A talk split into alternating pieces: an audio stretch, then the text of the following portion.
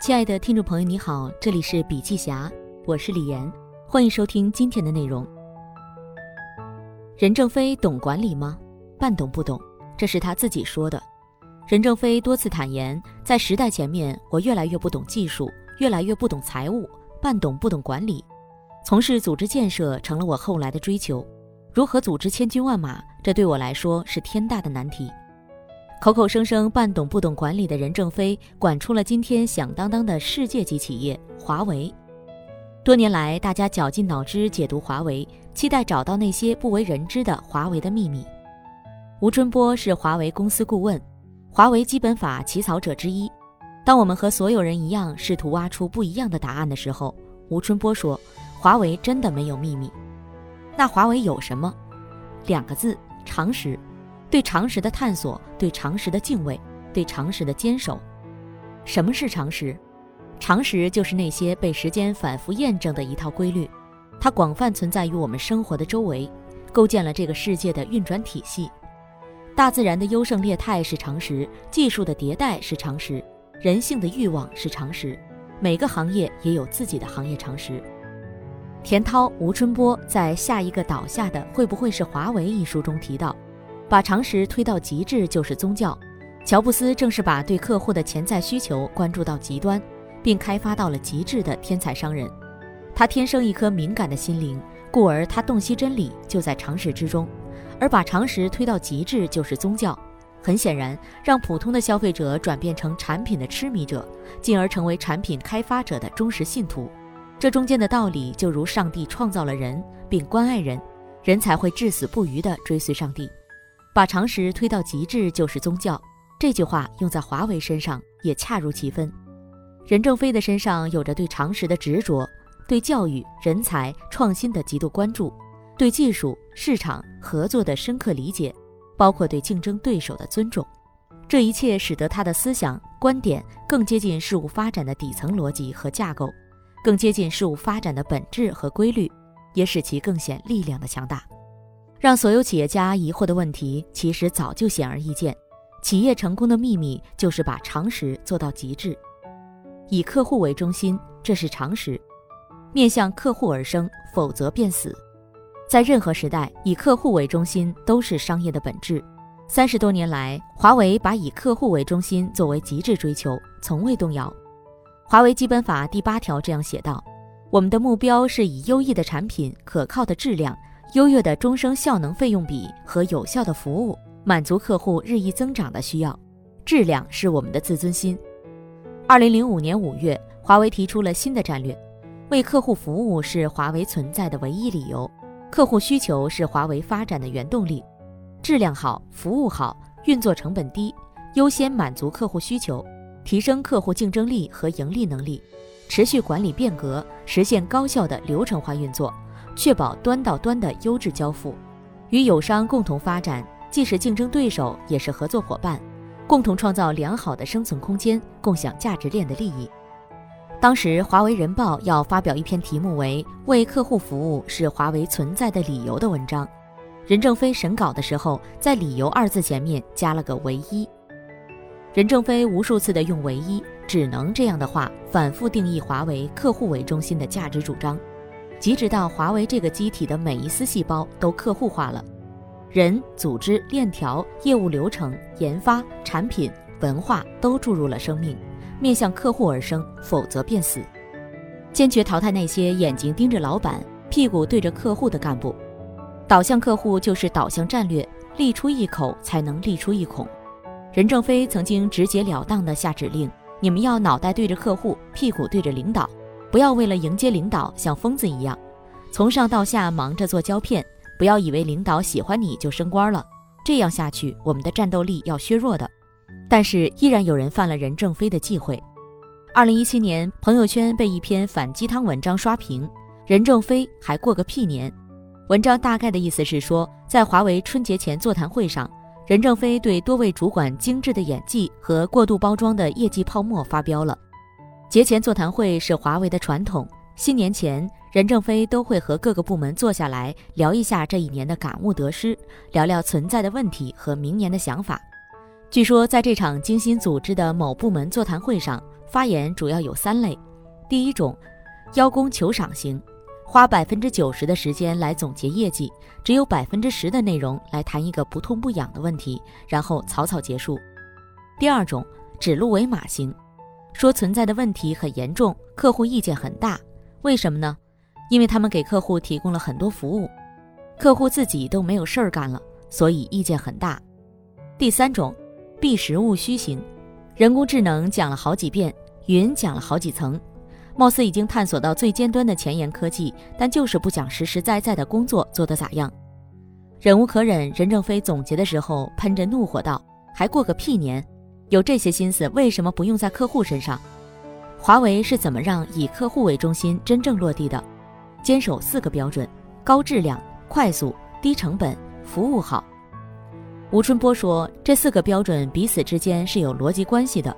对于任何企业来说，要为客户提供优质的服务，其 KPI 的核心要素永远不外乎四点：一是质量，消费者心中有一杆秤，偷工减料、质次价高，除非垄断，否则客户是不会买账的；二是要降低成本；三是优质的服务；四是快速。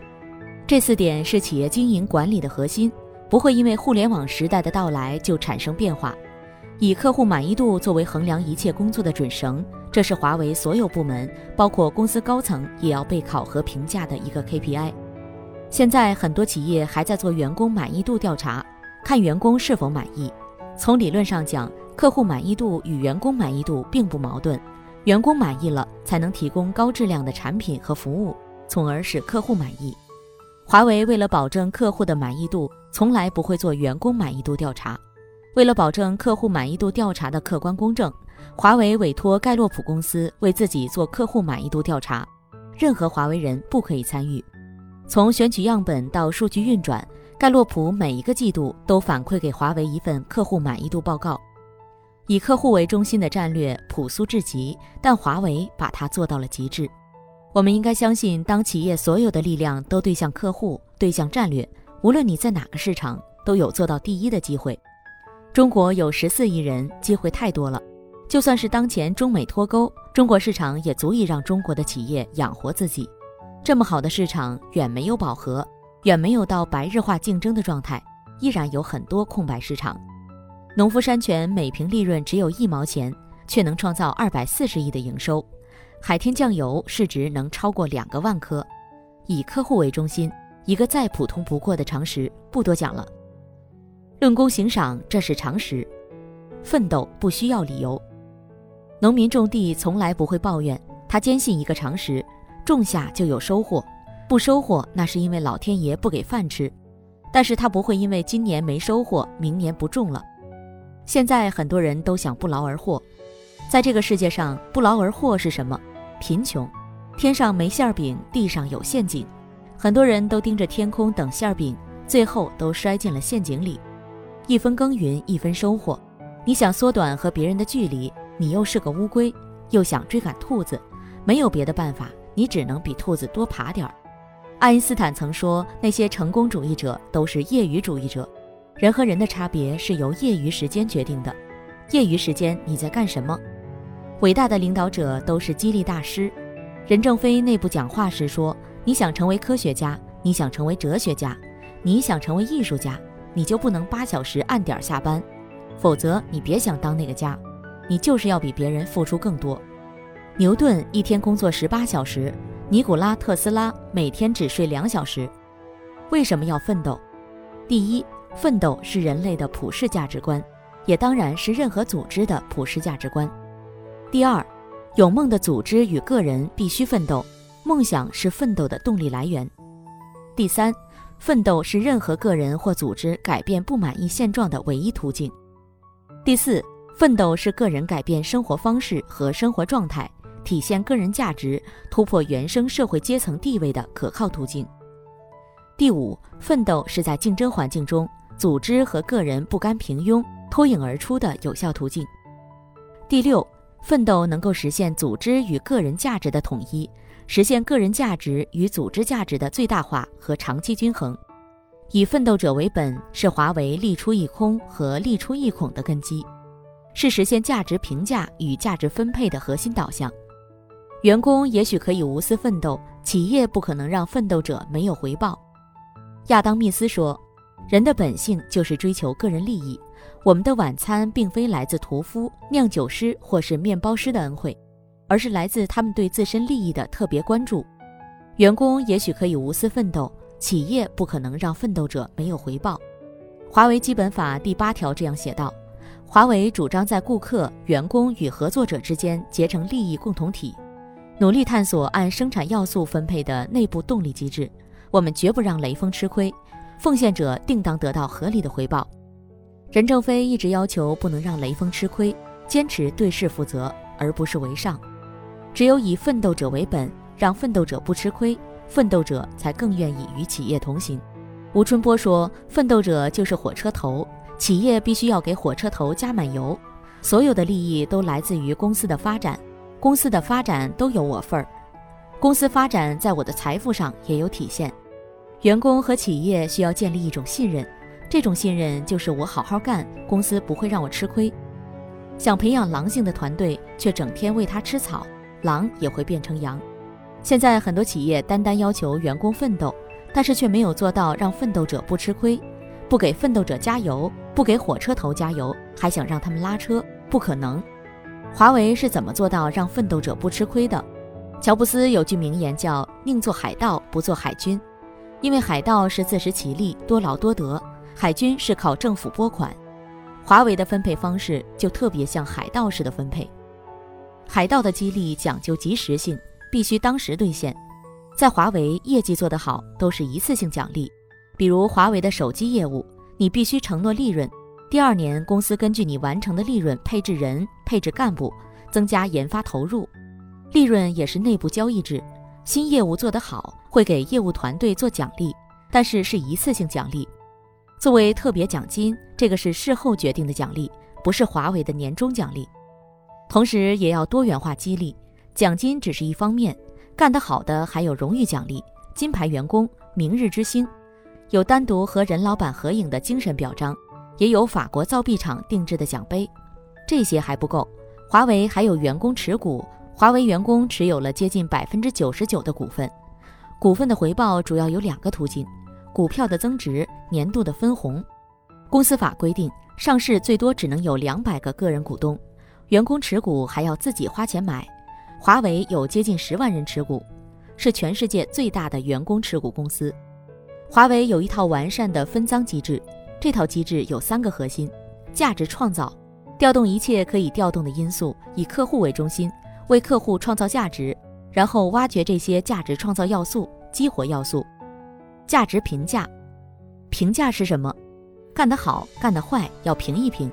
奋斗者不是自封的，也不是上级指定的，而是由制度评价的。价值分配，给干得好的人，奋斗者多发，叫奖励。给干得一般的人发合适的叫回报，给那些干得不好的少发，这就叫约束。世间自有公道，付出终有回报。说到不如做到，要做就做更好。这套机制，吴春波概括起来就是四个字：论功行赏。这也是华为人力资源的核心：全力创造价值，科学评价价值，合理分配价值。华为人力资源管理体系的打造，应该是从一九九七年的这篇文章《全力创造价值、科学评价价值、合理分配价值》开始的。在这篇文章里，吴春波提出了一个人力资源管理理念：人力资源管理体系的构建要从价值创造、价值评价、价值分配开始。对于人力资源管理，有几个问题必须要谈：选人、育人、用人、留人。其中前两点尤其值得我们关注。华为选什么样的人？校招占很大的比例。从学校招聘的员工，学历高、素质高，容易认同文化，对第一家用人单位有感恩的心理。但是从学校找的人不是拿来就能用，这要求企业建立和完善培训体系，比较费时费力。华为怎么育人？训战结合是华为提出来的，课堂培训和实战相结合。与一些企业培训不同的是，华为的课程都是收费的。华为的经验是，适当的收费比不收费的课堂教授效果好很多，受训人员的重视程度也不一样。今天在华为人力资源管理纲要二点零写着这样一句话：人力资源管理是公司商业成功与持续发展的关键驱动要素。注意，没有之一。华为成功的关键不在于拥有多少人才，而在于其运营机制。论功行赏就是坚硬的地盘。老板自律了，企业文化就有了，这是常识。什么企业文化？在吴春波看来，企业文化就是说到做到。现在很多企业是说到了没做好，文化在嘴上，在墙上，在手上，就是不在心上。很多企业的文化是相互冲突的，比如有的公司南墙上写的是公司利益高于一切，北墙上写着以人为本，这两条价值准则看起来都很美，但是却相互冲突。更不要说那些洋洋万言的企业文化纲领了，都是说法，从不落实，所以有冲突也无所谓。真的执行起来，哪条顺手用哪条。企业文化怎么来的？一把手必须要言传身教，以身作则。以身作则不是塑造企业文化的最好方法，而是唯一标准。作为企业的一把手，自律很重要。如果你自己都管不了自己，谁还敢管你？一把手要把自律变成你的核心价值观，你自己要信，要感悟，要修炼。任正非对员工说：“我承认，只要我还飞得动。”就会到艰苦地区来看你们，到战乱瘟疫地区来陪你们。我若贪生怕死，如何让你们去英勇奋斗？我们也不能说华为的文化有多伟大，但是必须承认，华为的文化充满了正面的力量，这与任正非有很大关系。任正非到现在还没有专门司机和专车，他说：“我要有专车司机，董事长就得有，董事长有，这帮公司高层 EMT 成员就有。” EMT 有那些大大小小的官儿也就不平衡了，华为就变成车队了。是他的以身作则带动了周边的人，而这种润物细无声的力量就是文化。反过来，如果企业家不务正业，员工也不可能艰苦奋斗。吴春波说，一些企业的文化为什么不好，是因为认同文化的人老吃亏，谁认同谁吃亏，谁还认同公司的文化？背叛变成一种潮流，谁还会在一线为客户玩命的工作？华为考核的最终目标是不让雷锋吃亏，奉献者得到合理回报，同时让偷懒的得到惩罚，用制度培养优秀企业文化，而不是仅仅用道德和说教培养文化。相信制度的力量，相信优秀文化的力量。商业的本质是追求利益最大化，管理做不好，企业最容易鸡飞蛋打。而管理从来不是课本里的一板一眼，而是那些最容易忽视的常识。任正非在一九九八年所写的一篇文章《不做昙花一现的英雄》，文章中提出了人才、资金、技术都不是华为生死攸关的问题，这些都是可以引进来的，而管理与服务是不可照搬引进的，只有依靠全体员工共同努力，去确认先进的管理与服务理论，并与自身的实践紧密结合起来。以形成自己的有效的服务与管理体系，并畅行于全公司全流程。